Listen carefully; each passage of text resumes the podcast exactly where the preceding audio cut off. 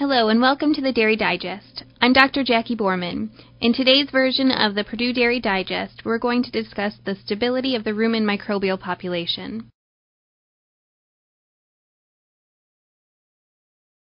It is hard to overstate the importance of the microbial community in the rumen, as it is responsible for converting feed to volatile fatty acids, or VFAs, that serve as a major energy source for the dairy cow.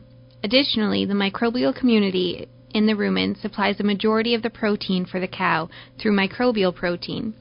A study was done by Dr. Paul Weimer's group at the U.S. Dairy Forage Research Center to determine the stability of the rumen environment by doing almost complete rumen evacuations and then swapping the rumen contents with another cow.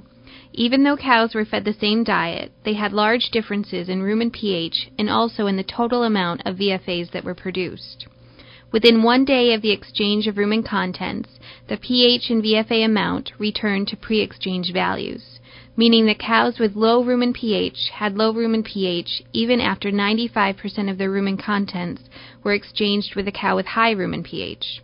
Within two weeks, the bacterial population was returning back to the original population, and by nine weeks, the bacterial population was very similar to the population of rumen bacteria prior to the rumen contents being evacuated and switched.